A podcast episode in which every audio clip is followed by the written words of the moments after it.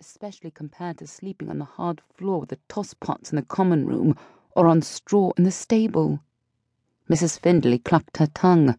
You're likely hungry as well.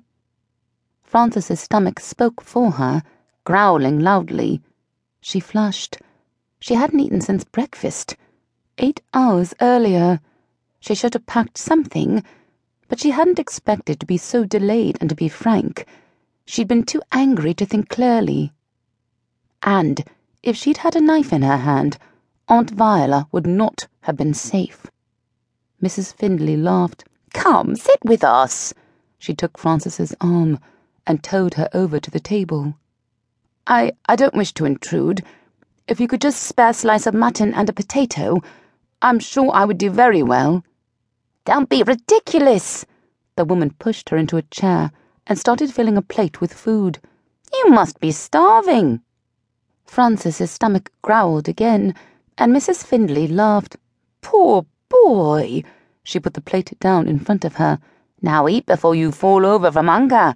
I'm sure we can find you some place to sleep. Mr. Findlay was less inclined to charity. Madge, the only room we have free is the one I saved for the Valentines. Well, none of them will be here tonight, will they? It's the birthday ball, remember? They won't miss it, no matter how much they hate attending. They're good boys. Ha! Frances speared a bit of potato with her fork. Jack, the youngest of the Duke of Greycliffe's sons, was far from a good boy. Aunt Viola was forever holding him up as an example of the evils of town. A rake of the first order, and likely a procurer as well. He was rumoured to know intimately every brothel owner in London. I suppose you're right. Mr. Findlay turned his attention to Frances. What's your name, lad? And where are you headed? Frances had.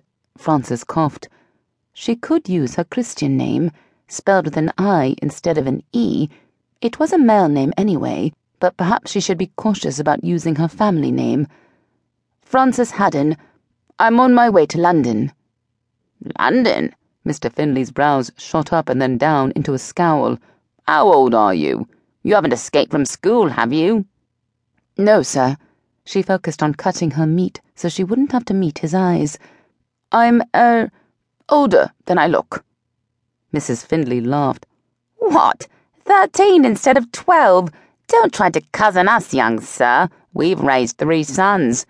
Here it is the end of the day, and you don't have the faintest shadow of a beard. This pretending to be a man was more complicated than she'd thought. Frances smiled and stuffed a large piece of mutton in her mouth.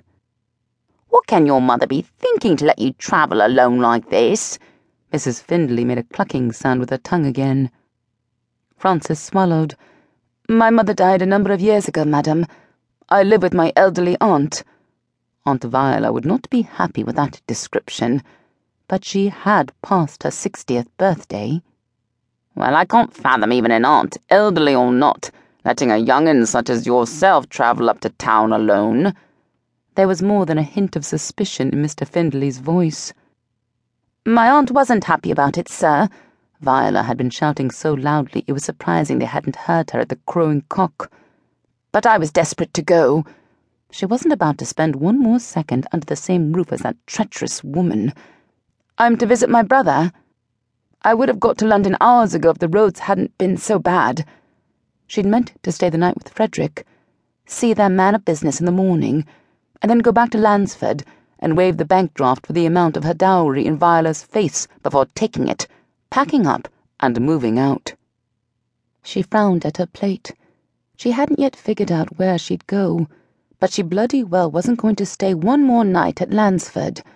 To think Viola had planned to drug her with laudanum, let Littleton into her bedroom, and then raise an alarm so he'd be discovered there by the gossiping servants. She stabbed a bit of potato so hard her fork screeched across the plate. Mrs. Findlay wagged her finger at her husband. Don't glower at the boy, Archie. You're frightening him. Then she turned to wag it at Frances. And a boy your age should not be travelling by himself. There are bad men and women at every turn eager to take terrible advantage of a young cub like yourself, still wet behind the ears. I'll wager your brother hasn't at least.